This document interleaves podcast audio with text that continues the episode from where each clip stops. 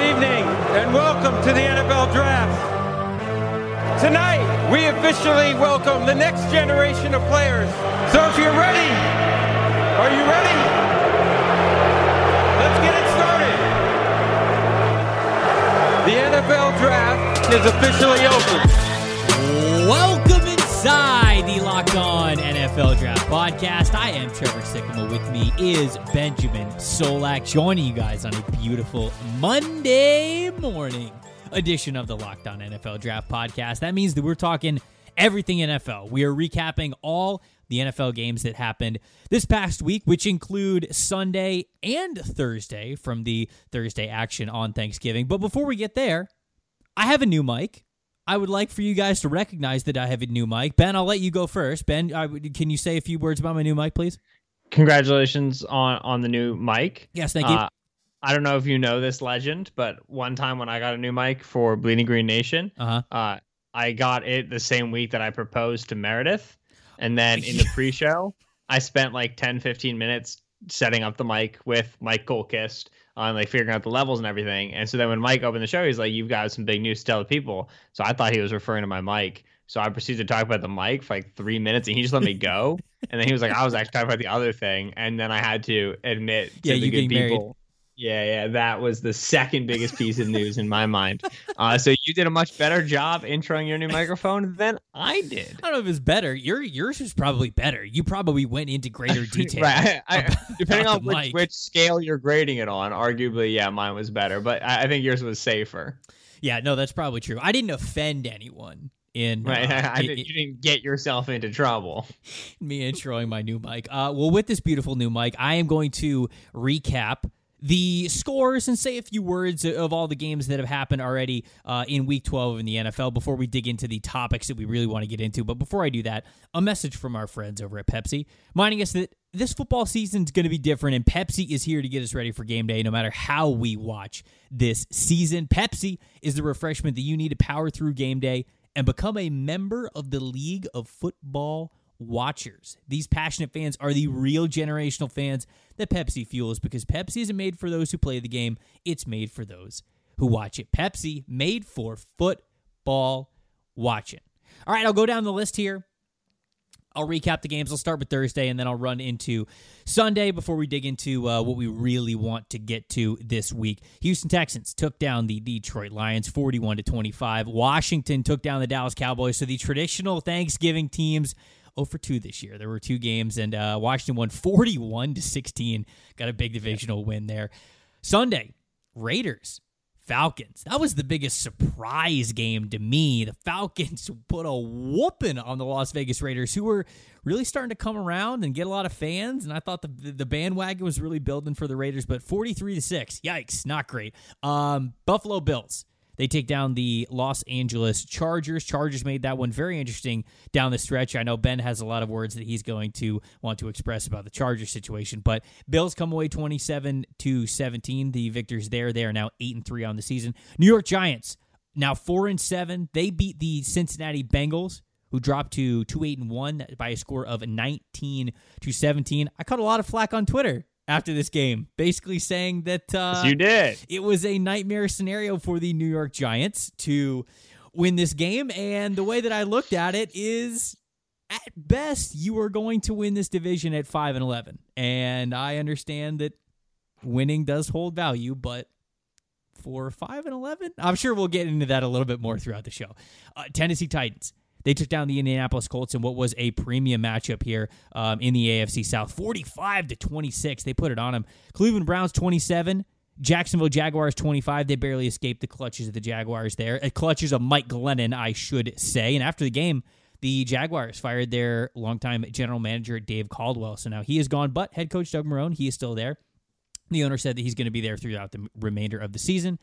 Vikings, huge comeback against the Carolina Panthers. They win 28 to 27. Cardinals drop one to the Patriots 20 to 17. Dolphins take care of business against the Jets 20 to 3. Saints uh, put it on the Broncos. I, we, we talked about this being a very interesting game with Fangio going up against Taysom Hill, but really does wasn't. this game count for the the handicapping? Did you take the Saints, the Broncos? Um, I think I took the Broncos, but that was okay, way. I, yeah, we, I definitely took the Broncos. That was when the line was five. Right. This line became 14 and a half. Yeah, and I then mean, up to 17. I mean, we yeah we picked the game on Wednesday, and then it was announced that the Broncos wouldn't have a single quarterback on the team. So not very pretty. But uh, New Orleans takes the win there 31 to 3. 49ers 23, Los Angeles Rams 20, Chiefs 27, Buccaneers 24, and then the Sunday night football game, Green Bay Packers made it look easy against the Chicago Bears 41 to 25. Ben, I've done enough talking even for this new mic, so I'll let you take over where we are going first in uh, the topics that we want to talk about for this week. Yeah, so we okay, so we'll start with Thanksgiving Thursday. I hope you had a good one. Um, and, and I want to talk about this one because I think we're going to talk about head coaches a couple times. But Matt Patricia is fired. Uh, he was fired. I want to say on Saturday. Did they did they fire him on Friday or was it Saturday? They fired the him. So, ooh. On no, that's not true. Yeah, yesterday. Okay, Saturday. It was Saturday. Saturday. Yes, it was Saturday. Okay, so Matt Patricia fired on Saturday. GM Ooh. Bob. Yeah, GM Bob. I was, so I was about to be, I was about to be like, that's not how time works. Uh, Patricia and GM Bob Quinn both out from Detroit. Matt Patricia ends with a glorious uh, total record, which you know obviously people like to talk about how bad it was relative to Jim Caldwell. Um, relative to anybody, 13, 29, and one uh, is about as rough as it gets. And remember, they gave him this third season as well to kind of see what he could do with that, and the answer was not very much.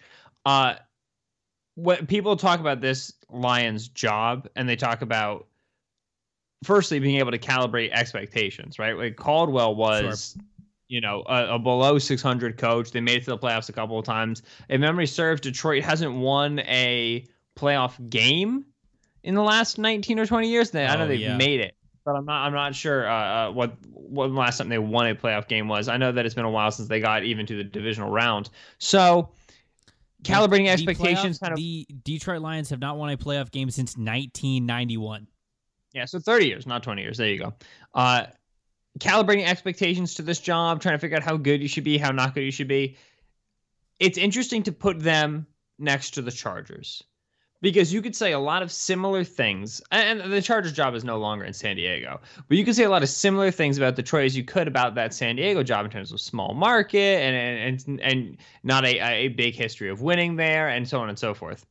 The Chargers at six overall drafted Justin Herbert, and I'm here to tell you, Herbert's played well enough that they should realistically expect themselves to be an AFC contender if they build around him competently. Mm-hmm. Sure. Detroit obviously does not have that quarterback situation in the same way that that, that the Chargers do, right? They have You're Matt saying, oh, Stafford. are you saying just like long term outlook? Because I mean, like I, I Stafford is good. Okay, Stafford is good. How good is Stafford? I mean, I think that Stafford is absolutely a playoff caliber quarterback. Stafford is a, a what? What'd you say? Championship? Like right now, who's playing better, Justin Herbert or Matt Stafford? Well, I think it's Justin Herbert, and and Justin Herbert obviously gives you the higher ceiling when it comes to like a long term outlook, but. I still like. I, am not going to sit here and say that Matt Stafford's the problem with the Detroit Lions. I, I, I, don't. I don't think he is. I think that but, the, the, next coach that should come in should come into it thinking that he already has their quarterback and can make a shot, a, a run at a playoff spot. Okay. So for you, the expert, like when if you're the Ford family, you're sitting down and you're saying, we're interviewing head coaches who can take Matt Stafford and take our current roster and turn out a playoff caliber team. Mm-hmm. See that that's tricky for me. That is because if you look at uh, so Matt Stafford, obviously he's cuttable next year, be 25 million in dead cap. Uh, if even if if if they take that, whatever, it's obviously going to be a big hit, whatever. If they go beyond that, then he, then he's he's got another two years on his deal. He is currently 33. Okay, that's Stafford. Around him, your top running back this year was Adrian Peterson, right? Who you signed on a one-year deal. It's going to be Kerryon and D'Andre Swift be, going into the next years. You have Marvin Jones, Danny Amendola, Kenny Golladay, all free agents. They're all, all of them 2020 is the final year of their contract. Mm-hmm. At tight end, you have T.J. Hockenson. You drive to the top 10 pick, and you don't use him like a star tight end. He hasn't performed like a star tight end. You're starting uh, left tackles Taylor Decker. You paid him like he's elite. He's not elite. You had you lost uh, uh, Rick Wagner. You replaced him with Jonah Jackson. You have Joe Dalgard. Your guard's pretty good. Center's pretty good right now. Big V, Halapoulivaati Vaitai, your big money free agent, not very good at right tackle, has been injured, hasn't looked good when he's played. You tried to move him to guard to be successful. That's the offense. The defense, as many have noted, is not built to perform well in a system other than the Patriot system. This this team's defensive ends are Trey Flowers, Romeo Okwara, Everson Griffen, Da'Shawn Hand. Defensive tackles are Danny Shelton, John Penisini. Like they are space gobblers, big guys, heavy-handed five techs, right? The linebackers, you've got Jamie Collins, you've got Jahlani Tavai are, are are big body New England linebackers. And then you've got man cover corners, or at least theoretically man cover corners. You really have no good corners mm-hmm. behind them. So this defense is if you want to run a uh, first like a modern defense, like anything that's like multiple with changing fronts, you have multiple years worth of work to do if you want to just run like base 4 3, one gap, you know, San Francisco 49ers front, Philadelphia Eagles front, we're going to get pressure with four, multiple year onset. And, and you don't have enough talent in the secondary to get away with like, you know, you, you, I mean, you can try to, I guess, continue to be a man coverage team, but I don't think you're going to be successful. Patricia wasn't. All of this to say, then I think if you walk into this as the Ford family with the framework of we could we can have a playoff caliber roster around Matt Stafford within the next year, two years. Number one, you better be ready to pay a lot of money in free agency, including to guys who are going to be leaving, uh, you know, who are potentially one out of Detroit don't want to sign back.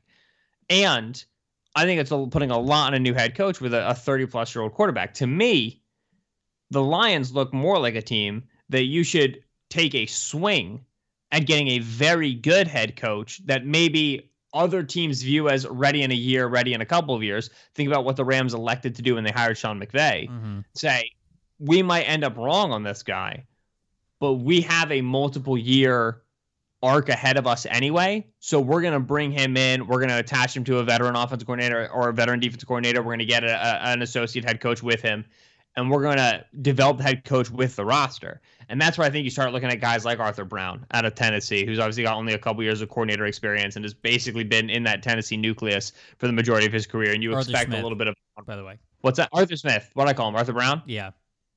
I always do that. Yeah, I literally have called just, him Arthur you, Brown. You just think of AJ Brown the whole time. I get AJ it. Brown, exactly.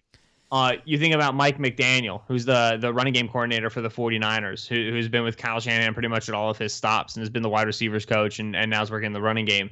And you think about him as, as a sub 40 offensive mind, you know, future Mike LaFleur sort of a guy, and bringing him in and seeing if it, like it's like the Bengals did with Zac Taylor, right? Like here the Bengals are still not good two years later on Zac Taylor. And the question they have to ask themselves isn't, okay, was Zac Taylor a good head coach? Because the answer is no. Right. But it's, is Zach. Taylor going to be a good head coach now that we've given him these couple sure. years of experience? Which no. I'm not sure the answer is yes. But all this to say, to me, the Lions need a honest outlook, which is a long frame outlook.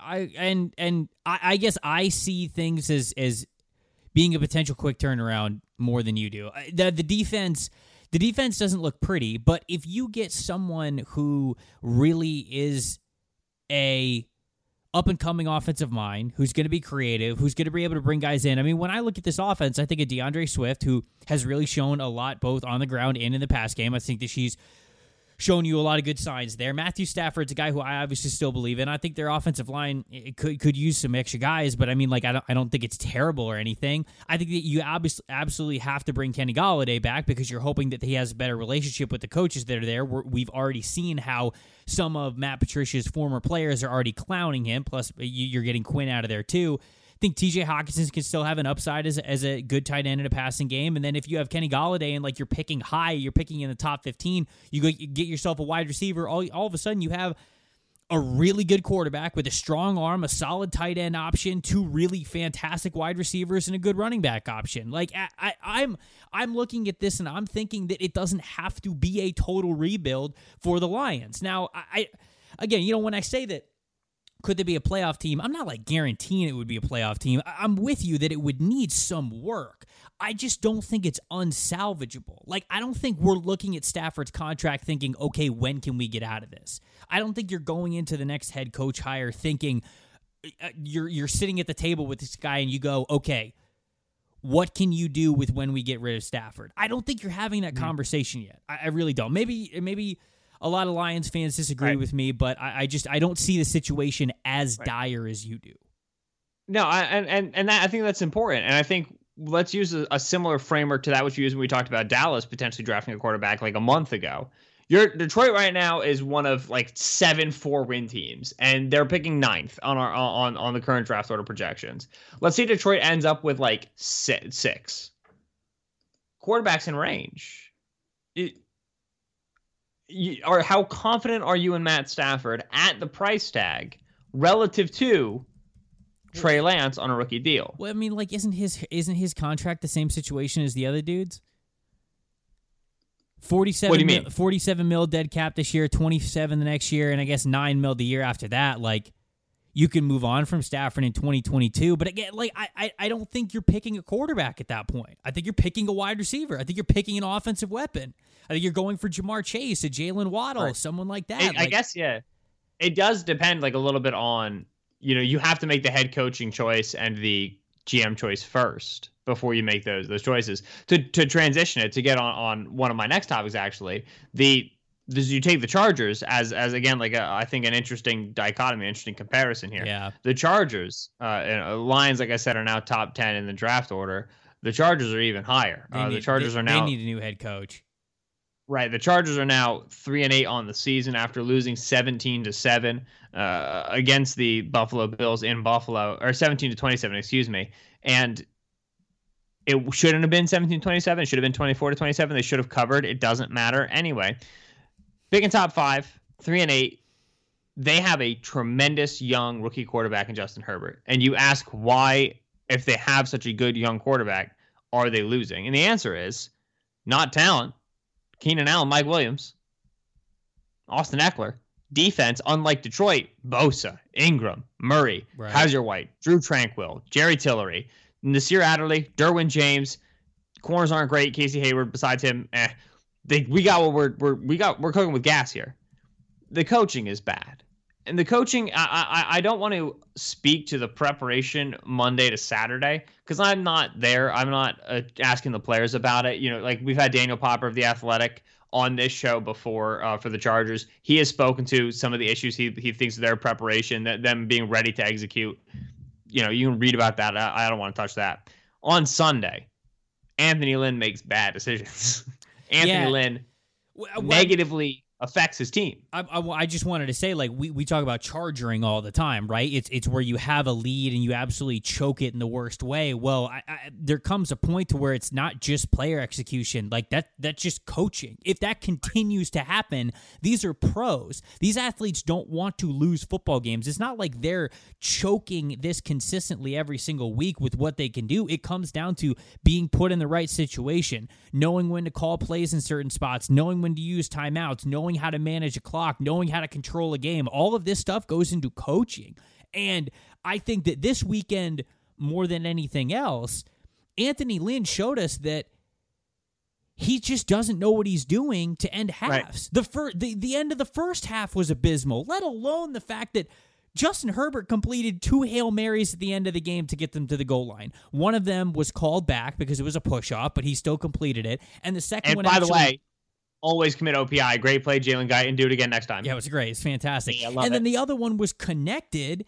And what do they do when they have timeouts? They run and sprint down the field and then they run the ball down two scores. What yep. do you do? How, no who's, right. So like ah, Herbert who, and your wide receiver room have somehow like clawed open a sliver of a chance for you to win this game and you shut it again.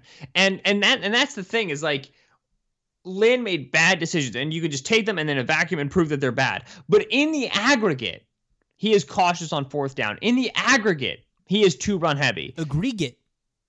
And then you look like the the the, the Chargers are 30th out of 32 in run block win rate. Dan Feeney and Forrest Lamp still start for this team. They're both bad.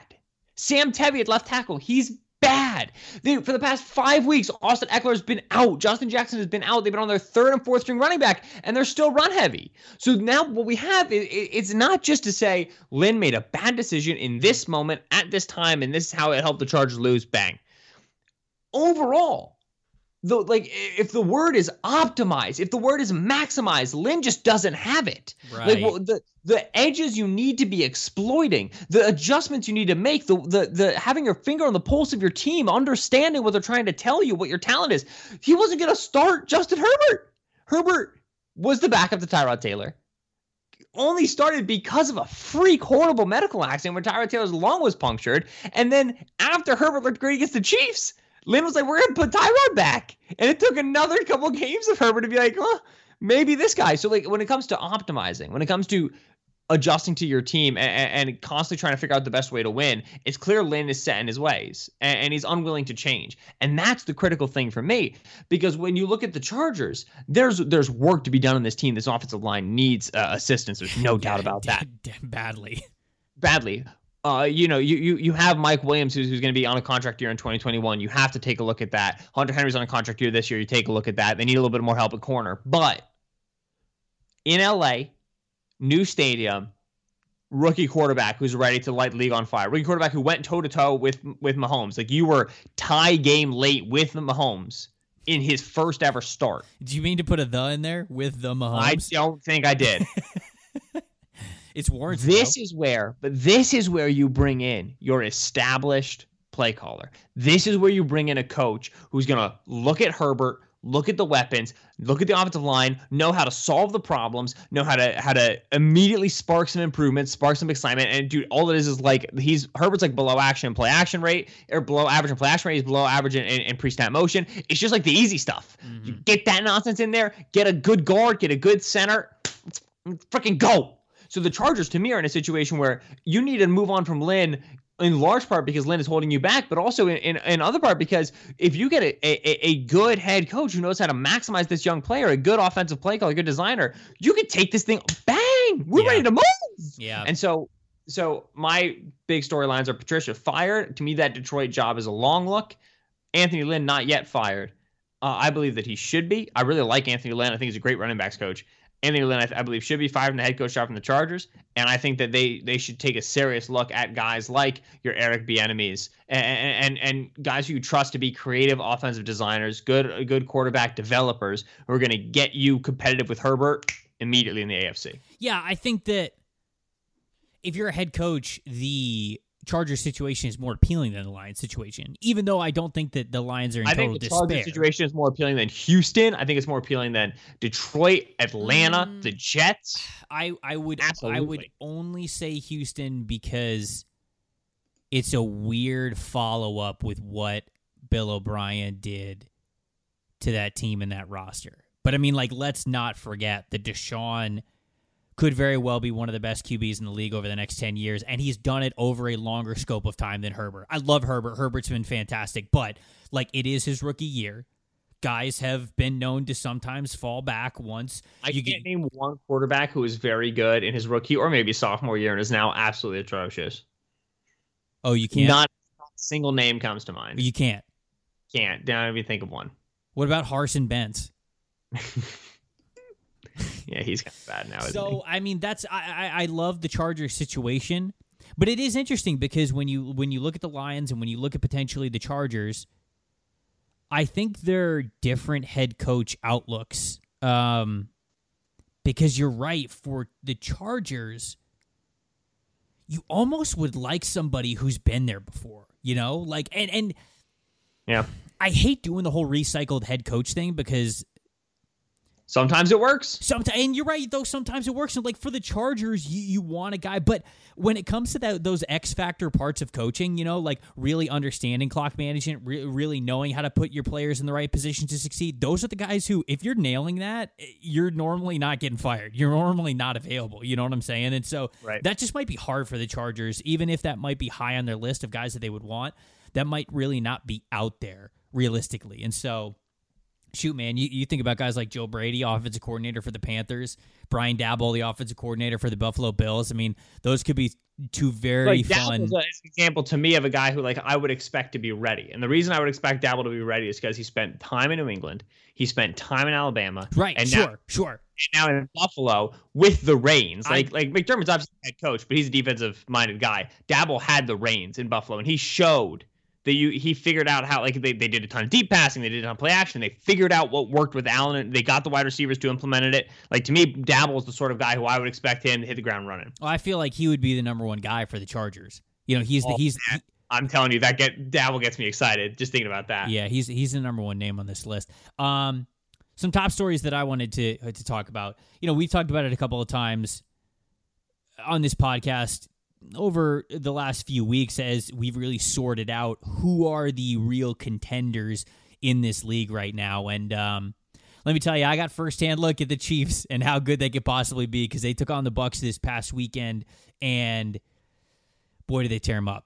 Uh, the Bucks basically dared the Chiefs to best them mano e mano in a lot of situations. Chiefs offense versus Bucks defense, and let me tell you, Ben, didn't end well for the Buccaneers. It simply did not. The Chiefs were able to flex their muscles in basically every way in the passing game, and even though the Bucks do have some of the younger defensive pieces, especially in the secondary, the Chiefs showed the Buccaneers that look, if you want to play your coverages evenly, if you want to play man coverage against us, we will burn you. If you want to even up how you play zone, we will burn you. If you want to move your safety, uh, multiple safeties even now over Travis Kelce and over Tyreek Hill after they've burned you for hundreds of yards already, we will simply go to the other side of the of the field and we will attack you with uh, Mecole Hardman and uh, with Watkins and and and just everybody else. And they've shown th- the game against the Buccaneers was the perfect blueprint that there is no blueprint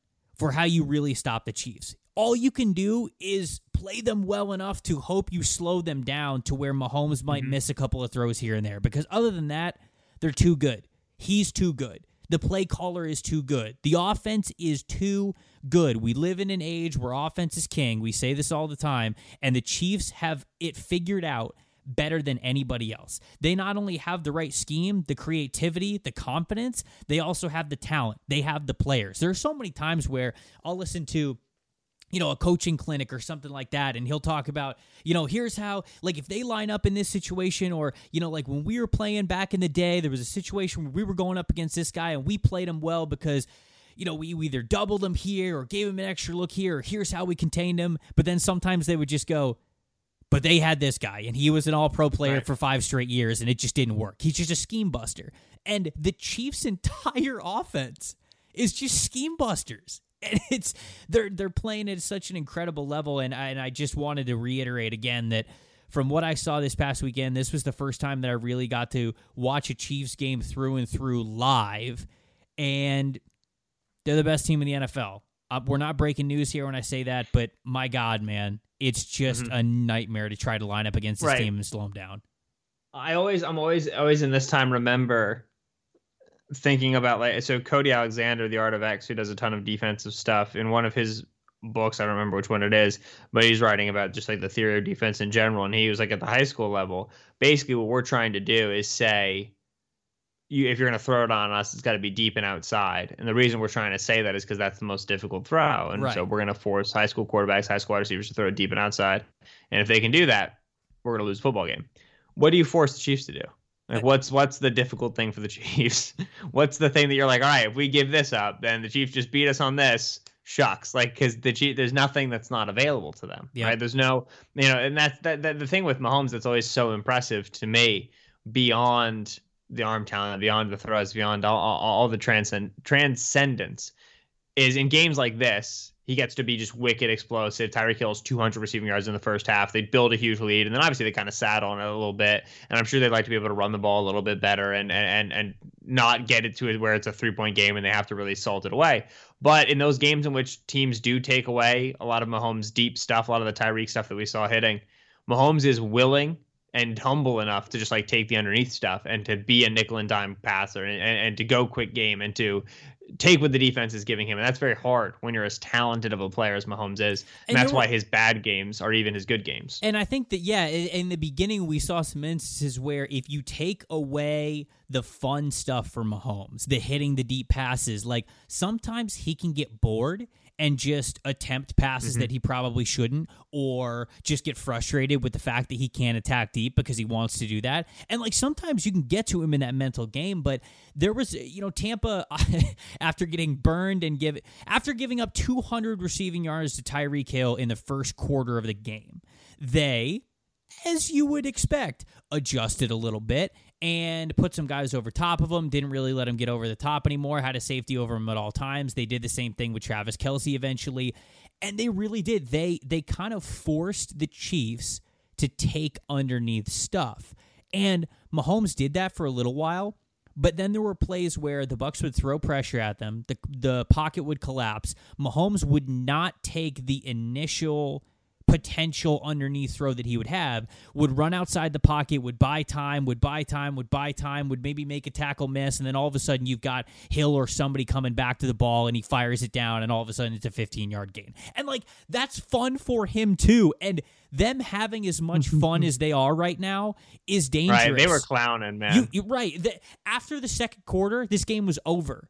I get that it was close down the stretch, but you also got to realize I think the Chiefs took their foot off the gas big time against the Bucks. They knew they were going to win mm-hmm. that game. The game was over. They had him in the palm of their hand. They knew that they could beat him. They they started off the game basically 17 nothing like I said after the first quarter. It was over and they just had fun from that point out. And that's embarrassing for the team that's on the other side when you know that they are absolutely toying with you, especially when it's game that you tried to get right. up for because it was a big game. But anyways, just yeah, wanted to say Chiefs.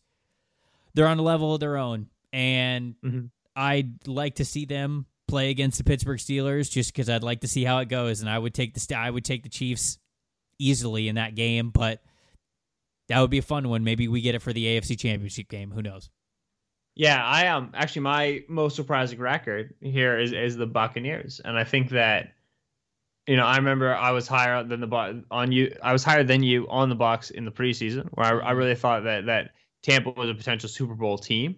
Uh, Tony Romo said after the game that he believes that Tampa Bay will be back for the Super Bowl against the Chiefs in Tampa. He's he, which is a bold he, a bold thing to say he, after he, they lose. He should he should not have said that. I think he was yeah. saying. I think he wanted. I think he wanted to say something nice about Tampa because he clowned on them professionally. Yeah. Of course, he clowned on them professionally. It's not like he was Twitter LOL uh, like LMAOing them all game, but he basically in the in the entire first quarter was saying I don't know why they're doing this. They're completely out of sorts. They're not on the same page. I don't understand this coaching. Why are they? How, how do these guys not have it yet? And he was he was roasting on him. And I think at the end of the game, he was trying to be nice to the Buccaneers, and the wrong words came out of his mouth because I don't think right. he believes that either. And it's in, it's interesting because he he he thinks it doesn't make sense and it's incongruous, and he also thinks it's going to get fixed. And it's like, yeah, but they, they've played twelve games. They've got four left how much time you got? Granted, you granted they, sh- they should be four wins. It's right. Lions, Falcons, Falcons, and Vikings. Vikings, yeah, Vikings. Yes. But anyway, so I, I have the Bucks at, at seven and five, and you know, lost to the Saints in week one, and then they win three straight: Panthers, Broncos, Chargers. Lose to the Bears in prime time 2019. Kind of felt like a stupid one. Packers, Raiders, Giants, win, win, win. And especially after that Raiders game at five and two, they were coming off two pretty dominant offensive performances against the Packers and against the Raiders. I felt really good about the Bucks. I, I, I felt like the dust had settled. We were about halfway through the season at that time, and they, I mean, the offense wasn't world beating, but I thought it was definitely functional. And the defense to me was was the driving force behind this team. The Vita Vea injury has caught the defense at the knees, man. I mean, they just do not have and like the, the way that he allowed them to play light in the box, which allowed them to a zone blitz and then b just drop in zone and be successful, mm-hmm. drastically. Not only fact like obviously the running defense fell uh, through the pit with a loss of Vea in the middle of the field. Linebackers can't play as fast, they can't play as clean, but it, it limits what they can do in the passing game. I feel like they've become a lot more white bread, have a, a, a far fewer pitches uh, in their passing game in the way that they blitz when Vea's gone. So the defense is really, and that's not that's that's not. Oh, we're gonna figure this out. You can't figure out no Vea. Done 350's gone. You know, like, like that's that's a big boy with a lot of athleticism. You just don't replace that. So the defense, I think, has questions that don't get answered, and then the offense, which felt like it was settling into the pocket, is now completely disjointed. And while the Vikings, the Falcons, the Lions, and the Falcons represent an extremely easy stretch of passing defenses with uh, with which they can get right. I think it, there's some healthy skepticism there, and so I, I, if you had told me at five and two that the Bucks were going to go two and three against the Giants, the Saints, the Panthers, the Rams, and the Chiefs, I would have said, "Oh yeah, I can see it. Saints, Rams, and Chiefs are all tough. I don't think they'll lose all three. This is a good team." Uh, 38 to 3, 27 to 24, and they scored late in the Rams game, 27 to 24, and they scored late in the Chiefs game. They've dug multi-score holes. I know you've been talking about this uh, in all three of those games significant issue that that if they continue to do it against playoff teams as they have been, they're going to keep losing. So Tampa does not feel dangerous to me. I know Tampa feels disjointed yeah. is the word. Uh, outscored fifty-two to seven in the first quarters of the last four of their games. They just don't have the right coaching game plan right now. They don't know what to do. They make adjustments, and and I think that they make things competitive at the end because of how they adjust. But uh, this team is struggling to game plan for opponents, especially out the gate. They're putting themselves in in behind the eight ball most weeks, and I, you can't beat you can't beat good teams like this. No way. I mean, I mean the Rams and the and the Chiefs showed mm-hmm. them that you just can't do that. You cannot start that far behind the eight ball. You have to come out and really represent yourself a lot better than the Bucks have. So I, I think they're again. I think they're going to make the playoffs. I think they're a wild card team. I think they could even get to the ten win mark because all they got to do is go three and one over their last four. And like I said, they've got a bye week this week, and then it's Vikings, Falcons, um, Lions, Falcons. And so like those, look, it should be three and one for this team. So they should go ten and six. They should make the playoffs. But Super Bowl contenders, no, um, I don't think they are. Uh, when it comes to getting or staying in shape, guys, Nothing feels as good as that feeling of accomplishment. Hitting your fitness goals, feeling great about yourself. Echelon can help you get there. Echelon is the next generation of connected fitness bikes, fitness mirrors, rowing machines, and the Echelon Stride Smart Treadmill. No matter how uh, or no matter what your favorite fitness activity is, Echelon gives you a fun and challenging way to work out from the comfort of your own home. Unlike their competitors, Echelon is affordable for everybody. Go to echelonfit.com slash NFL. That's E C H E L O N fit.com slash NFL. Check out all the deals and all the equipment that they have. Christmas time's coming up. Fitness gear. It's a good Christmas gift. I'm just saying. Head on over to it and uh, check all that stuff out. While you're looking at fitness stuff, while you're looking at improving your life, I would then tell you to pivot over to builtbar.com. Go check out all pivot. of the 18 amazing flavors that they have for their protein bars. They've got all kinds of great um, offers, all kinds of great packages where you could look at a couple of different flavors and you don't even have to choose. Like if, if you find three that you really love and you're like, yeah, but I don't really want to order a box. I, I mean, I don't, I don't eat I don't eat protein bars that much. You can get one singular box with multiple flavors in it. The bars are super low in calories, low in sugar, and yet high in protein, high in fiber. So you could do yourself an entire fitness favor by going to Echelon and then over to uh, builtbar.com. Use the promo code locked on, all caps, no spaces, locked on, and you will get 20% off your next order. That's locked on, 20% off over at builtbar.com for the best tasting and best feeling protein bars on the planet. My most surprising record, I got two that I just wanted to shout out 49ers, Minnesota Vikings. The Minnesota Vikings, now five and six. They have won four of their last five, and the game that they didn't win was against the Dallas Cowboys, and they only lost at 31 to 28. The Vikings down the stretch have Jacksonville, Tampa Bay, Chicago, New Orleans, and Detroit. Could easily go 3 and 2 in those games. Finish the season 8 and 8 after starting 1 and 5. If they steal one from Tampa Bay, as we've seen Tampa Bay is volatile and Heck, I don't know if New Orleans rests their players in week 16, probably not going to happen. But if it happens, or even if Taysom Hill's out there, maybe it gives them a shot. They might finish above 500 after starting the year one and five. That's pretty. That's pretty incredible. This is still a disappointing season for the Minnesota Vikings because is a team that I thought was going to have a chance to contend for the division. I thought the Green Bay Packers were going to take a step back. I thought the Vikings were going to take another step up. That hasn't happened until late. And anytime, shoot, you know, you drop five of your first six games, that's a hole that you normally can't crawl out of to make it to the postseason. But shoot, man, even if they finished eight and eight, that'd be incredible for them. And then for as much crap and for as much as I feel like we have just had the 49ers as an afterthought, I know this is going to segue into a little bit of, of what you were talking about with McVay, which will then segue into another topic that I have about the Rams. Oh my goodness, crazy. Uh, the San Francisco 49ers, after their victory over LA this past weekend, five and six. this is a five and six team, and you know their last look. The three losses that they had were Seattle, Green Bay, New Orleans. Those are three of the best teams. And before that, they had two wins: one against the Rams, one against the Patriots. Like the, it, Kyle Shanahan, for as much as his hands have been tied behind his back, it, it, feels like this season. Not literally, he hasn't been coaching literally with his hands behind his back. Although maybe he could, he could probably still do it. I wouldn't doubt Kyle Shanahan to still get a win if that were the case. He's got this team one game behind 500. And I'm not going to go to say that they, they're in playoff contention because I don't think they are. They still have to play Buffalo. They still have to play Dallas and Washington again. And then they've got the Cardinals one more time and the Seattle Seahawks to end the season. But they're showing a lot more fight than I thought that they were going to for the makeup of this roster. So my hat is off to Kyle Shanahan for what he has done there. And those are my two most surprising rosters at this point in the season. Yeah, big ups, Kyle. That was a humongous win for the Niners. It is also uh, the fourth consecutive win for the San Francisco 49ers over the Los Angeles Rams. Now, wild. Yeah, this is an extremely big deal. Why is it a big deal?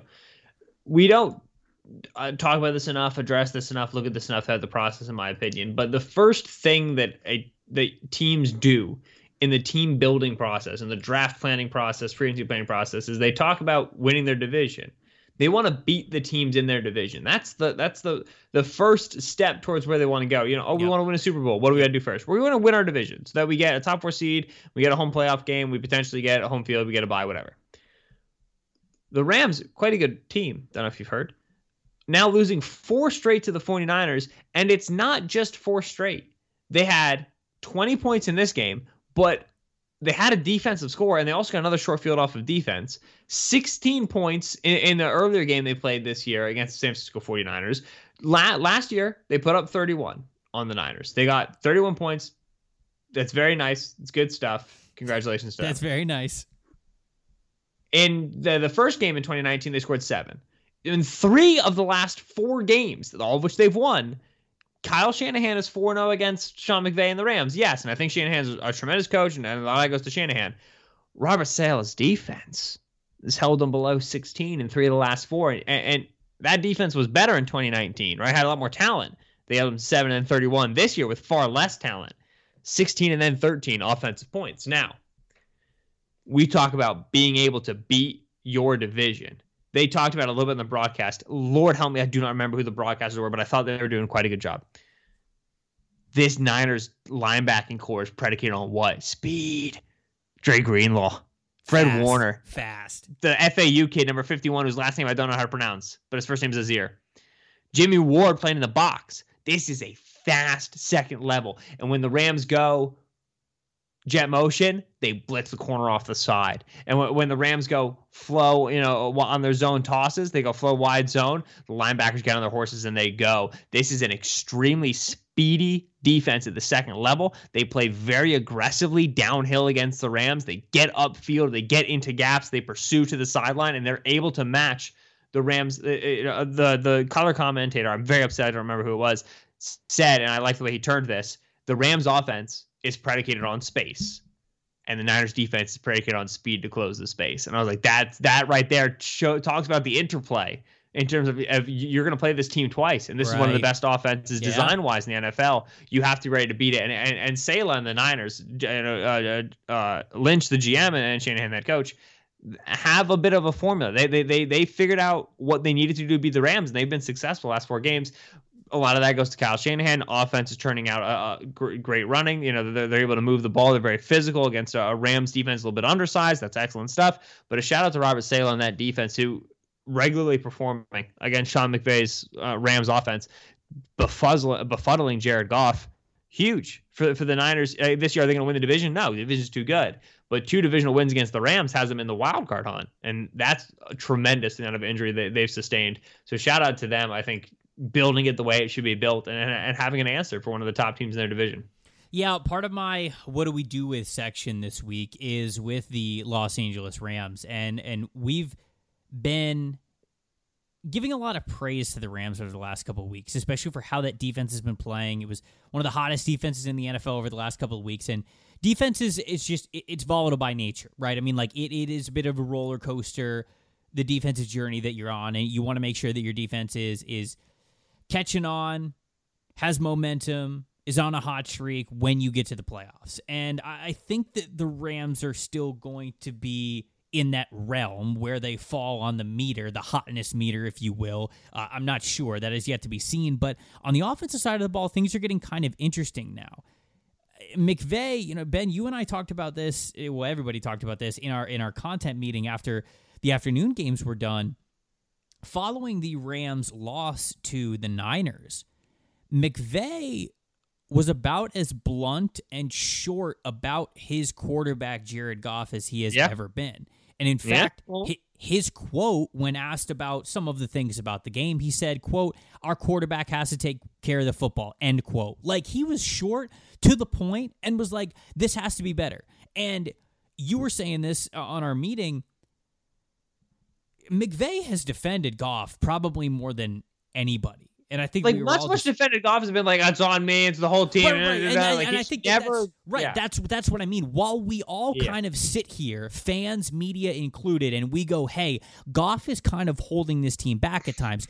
McVay would never say that. He would always, you know, be the first to take blame, be the first to say like, "Okay, I got to put him in a better situation. I got to make better situation." Like he got to the point today where he was very short. Our quarterback has to take care of the ball better.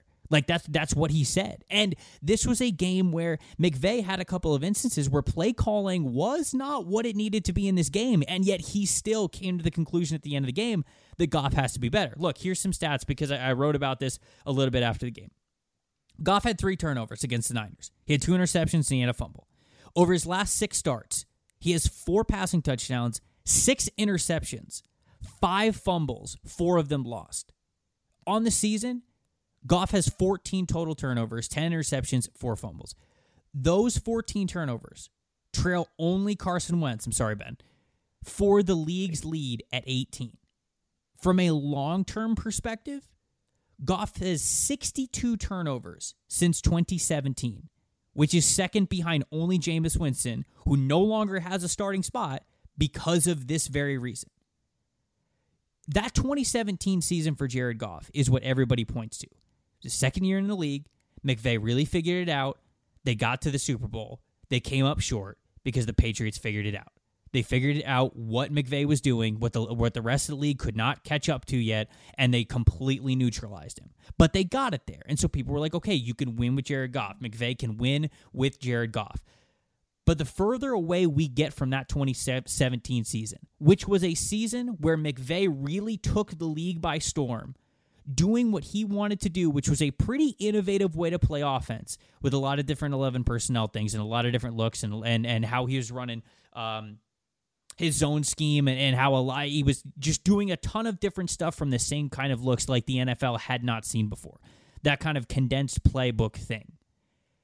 The league has really figured out how to neutralize that a lot better than it was when it first came out. So this mystery, this intrigue of this offense that McVay was running is no longer there. And it's not that it's not that what McVay is doing doesn't work anymore.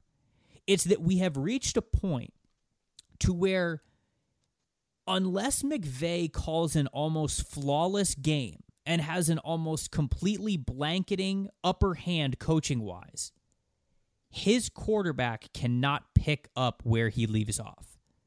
On the games in which McVay is not perfect as a coach, Jared Goff can't overcome right. it. And that is an extremely frustrating thing because head coaches are human. There are going to be some games, even for the best of them, some games that you love, some games that fall short. Some guys, some games they they really game planned and they nailed it right off the bat other games they're going to come out of the gate and they're going to realize that oh man they're doing something different i wasn't planning for this i'm losing a little bit of time but it's it's the best teams have the quarterbacks in place to where if the coaching staff just like didn't quite have it right off the bat the quarterback can go no no no i still got this Like I'm still talented enough to overcome it a little bit, neutralize it, maybe play a little bit of damage control, keep the team close to where the coach can make the adjustments, they can get back in the game, they can take the lead. Goff can't do that. Goff, like he he has proven that he cannot do that. Right. And I think Sean McVay is now very frustrated because he knows that. And now it becomes a what happens with the Los Angeles Rams because over the course of a playoff run, there's going to come a time when McVay isn't brilliant or isn't one step ahead of the guy on the other side of the field because he is just as smart, especially the further you get into the playoffs. Your quarterback's got to be able to pick you up sometimes. Goff can't. And I think McVay is realizing that and is now very frustrated about it. You don't like you made your bed. Big extension. Big extensions at other positions that don't give you the flexibility to get out of this big extension. This is your guy. And he's taking you to a Super Bowl. You we've been with him all the way to the Super Bowl. And obviously in that Super Bowl, you scored three points. Not great if you're gonna eh, right if, if you're gonna get there with this guy again, the players around him need to be quite deft, and the coach around him needs to be eh, you know extremely deft in working around his limitations. And the thing is, like in this game specifically, it's not even like how much does Goff need to you know elevate and how much does like solve this do that. He just needed to not turn the ball over and they probably would have been fine. I mean, the Niners won this on a game-winning field goal at the end. If Goff just doesn't have three turnovers, you're probably okay. So that he, at minimum, get out of the team's way and let let you know kind of the uh, the drivers, McVay and the system, your offensive line, some of the wide receivers, let them do the work for you. Right. Uh, maybe maybe it's, it's not even that. Maybe it's to the point where you don't even have to have him overcome it. You just have to have him not put you in a hole. Exactly. Yeah. It's just just don't right. Don't be like it's one thing to not contribute much, not be like a one who lifts up others. It's another thing to be like an anchor and like be dragging it down with three turnovers. Yeah, exactly. Yeah. Uh, you bring up Goff. We talked about the Niners. You talked about the Rams my like you know what do we do with here is the Cardinals, which is I said like the Niners aren't going to win the division. Well, if the Cardinals continue to lose games to the New England Patriots, then yeah, I mean, the Niners going to freaking win the division. What are you doing? We talked about this game on Thursday as just a game that we expected to be ugly and expected to make no sense. Expected the Patriots to be able to run the ball at will. Well, the Patriots had 30 rushing attempts for 110 yards. Harris, Newton, James White were able to do ball control. It was it was an ugly game. They were able to really stymie the the passing game deep for the Cardinals. Kyler Murray had yet another game in which he averaged like two yards of completion or something. It, it just ugly, ugly game on offense for the Cardinals, and then ugly game on, on offense for the Patriots. And that's exactly the sort of game they wanted to play. These quarterbacks combined for less than 250 total yards, zero touchdowns, three interceptions, and five sacks. Just. And the, the, the Patriots are able to win it. Uh, they get an Isaiah Simmons uh, roughness penalty on, on, a Cam Newton run that puts them into field goal range. And they kick a game winning field goal in regulation. And you look at the Cardinals and you go, okay, well, they could have won this game. Perhaps they should have won this game man, there's a lot of ways they should have lost that Bills game that they had the Hail Mary on. A lot of ways they should have lost that Seahawks game 37 to 34 where everybody screwed up at the end of the game. I mean, this team is good. Right. But not trustworthy that's, at that's, all. That's always how I find myself describing the Arizona Cardinals. Mm-hmm. Yeah, they're right. They're they're good. Like I, I'm I'm positive that they're good but I don't trust them on any given week to perform. So they yeah. have the Rams next week. If you as long if you don't get the three turnover game from the Rams, you would expect the Rams to win this game. But also the Cardinals have shown so far this season that when they get the divisional games, Niners in week one, and then the Seahawks in, in two of the last five weeks, they rise to the occasion. They are three and zero oh right now against their division. And so if you're if you're still looking at the NFC West title, brothers, like I expect them to show up for the Rams game the way they didn't show up against the Patriots. So they're they're they're not a trustworthy team. I don't think they're a very predictable team. Uh, and and a lot of that goes to to me to trench talent. It's very hard to be a consistently good team when you're regularly outmanned in the trenches, both on offense and on defense. And with the injuries Chandler, Chandler Jones, uh, their defensive trenches is fairly weak, and then their offensive trenches is, is pretty historically bad. Uh, in terms of like the amount of investment and the talent they put into, it. I know that that you know performance wise they do well, and a lot of that has to do with the quick passing game. But regardless, limited trench talent, hot and cold. uh, uh, uh, Cliff Kingsbury in terms of how he makes his decisions. Sometimes he's getting in the way of his team, like we talked about with Lynn. And then Kyler Murray, who just still, to me, is not a mature passer. Is not like a I, I can hit the deep dig on the backside of a progression with consistency sort of a guy. And, and the Patriots were able to, as Bill Belichick often does, take away the easy stuff. And Murray's not good at getting to the hard stuff yet as a passer. He'd rather tuck and run. Uh, and so an incomplete, still growing team. I, am I remember when we talked about the Cardinals in the preseason about a team that was young and and and plucky and could be really fun, but also there was reason for suspicion. And here we are, six and five, still very much in the NFC playoff race and the NFC West playoff race, a game and a half back from Seattle, pending their results on on uh, uh, Monday Night Football but a very hard team to trust. Yeah. And, and, they they should they have the Rams twice, the Niners again, and then two games against the NFC East. So you want to say they win the Giants and Eagles game? Sure. Again, I, I don't trust them, but sure, that's eight and five with three divisional games. I mean, they could be eleven and five, sweep the division and win it comfortably, or be eight and eight and be out of the playoffs. You know, the the, the range of outcomes is very wide still for this young team. Yeah, I mean, shoot, when you look on offense, they're fun. There's a lot to like. They've got Hopkins. Murray's fantastic. Kenny Drake gives you probably what you want in the ground game and uh, a little more in the pass game. But look, shoot, there there were some throws that Kyler Murray made in, in that Patriots game that were just silly. I mean, he was just showing off the arm talent. He was fading on his back foot, avoiding pressure outside of the pocket, on the run, even in play, like on platform, on script. And so, uh, man, I, I think the world of Kyler Murray, and I, I think that he gives you a chance almost against any team every single given week. But there's also reasons to not totally fall in love with this team, to have some reservations about them. And so they're just a tricky team in that regard. Um, we're going to save the funeral talk because it's not a team that we need to bury right away. And it's a team that I think that we could talk about their situation on Wednesday's episode. But I wanted to shout out the rookie of the week. That is Carolina Panthers linebacker Jeremy Chinn. We linebacker? We both. Uh, what do you want to call him? He's technically a safety. Listen as a safety. Okay, all right. So safety. I respect you for saying linebacker, though. Speak the truth. I mean, he basically plays linebacker. That's where he lines up, baby. Right. You know, like they've got him listed as a safety. Uh, he led the t- he led the team this week with with 13 combined tackles. I mean, he's he's the number he's number one on the team in combined also led tackles. the team with 12 points there, my G. On on the season. well, I was getting to that, man. Hold on here. He also had one forced fumble, two fumble recoveries, and two touchdowns against the Minnesota Vikings. He became the first Carolina Panthers player to score two touchdowns, defensive player, obviously. He became the first Carolina Panthers defensive player to score two touchdowns in a single game. Also became the first player in NFL history, defensive player, to score a touchdown on back to back plays. So hats off to Jeremy Chinn. I, I, think entering the week, he was fifth highest odds in rookie of the year. And even though I don't think he was good, I, I like I wouldn't put him above Chase Young when it comes to rook, defensive rookie of the year odds. I'd probably put him second. I'd probably put him number two. Like Julian Blackmon's got better passing stats than him. Um, Patrick Queen has some better linebacker stats than him, but like Jeremy Chinn is becoming a stats combination of a safety and a linebacker. Like he's filling up the stat sheet. And I don't know if it's going to be enough to overcome Chase Young. Like if Chase Young finishes the year with seven ish sacks, I think they'll probably still give it to him over Jeremy Chinn. But right now, I'd put Chinn number two on, on my defensive rookie of the year list. It's interesting. He, I like, I, I, I, I, the nation went all over the place on Chinn, right? Where it was like after five weeks, they were like, Chinn is the best defense player on the Panthers. And I was like, all right, we got to chill out. And then I think that he's gotten better progressively week to week, obviously with like, you know, a bit of a roller coaster.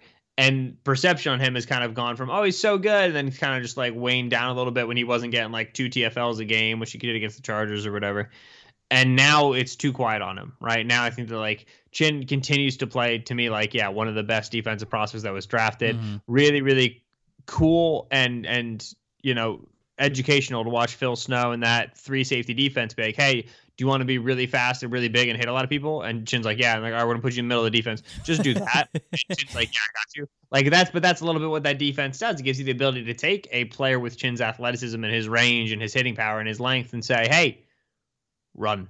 You know, and, and for and for Chinn, a player who lines up in so many different spots, and I don't think his keys are perfect just yet. And he makes a lot of mistakes. That's a, that's a good place to be in. They get him on the line of scrimmage. That's another good place for him to be because of how quickly he reacts. So defense working nicely scheme wise with talent to maximize him, and that's how you get really good play out of the last pick in the second round. All right, got anything else to add before we get out of here? I mentioned, I mean, the Raiders are very hot and cold now. They're a very volatile team. You know, you talked about the Cardinals. Not sure what you get every single week. And unfortunately, the Raiders are also entering that category. And and man, I I know the Browns won again this week against the Jacksonville Jaguars, but the Browns are eight and three. Uh, this is the this is the most lied to eight and three. It feels like of all time. They're eight and three. They're gonna get. They're gonna be the five seed. So they're gonna get who? Not the Bills, no. Titans, no. I'm looking up the round schedule. Hold oh, on. they're probably gonna get the Bills.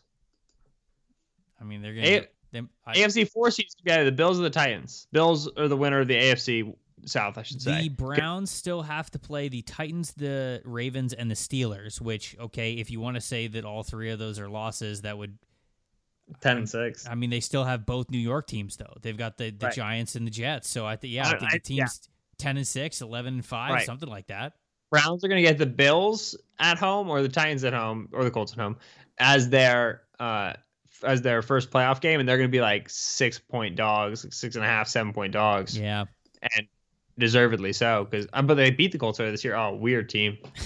right, right. Weird it's, team. It's, it's, very weird. It's very weird. All right, on uh, tomorrow's episode of the podcast, we're going through everything that happened in the college football world. Ben and I are going to talk about uh, some college football playoff stuff, some overarching college football themes and storylines, but most importantly, we are going to bring some more names to the table for you guys when it comes to the 2021 NFL draft. We'll be updating you on how a lot of the top names, intermediate names, some sleeper names did over the weekend. And then on Wednesday, we're going to bring some of those names uh, into the NFL in mock draft form as we do another midweek mock draft with the brand new updated draft order that was not quite finalized on Sunday night because there is one more game to happen uh, on Monday. And can the Eagles, how far can the Eagles move? The Eagles can't retake the division, can they? Yes, they can. They can. They, they'd be four, six, and one, and the best team would otherwise would be, would four, be and, four seven. seven. Okay, so the Eagles could totally throw things off, and if they win, then they're gonna uh, vault uh, the New York Giants out of 19 and then back into the top 10, and then the Eagles will be picking 19. So I guess we still have a lot to figure out from the Monday night game. But regardless, we're going to have a brand new mock draft for you on Wednesday's episode. Until then, you guys keep it locked right here on Locked On NFL Draft.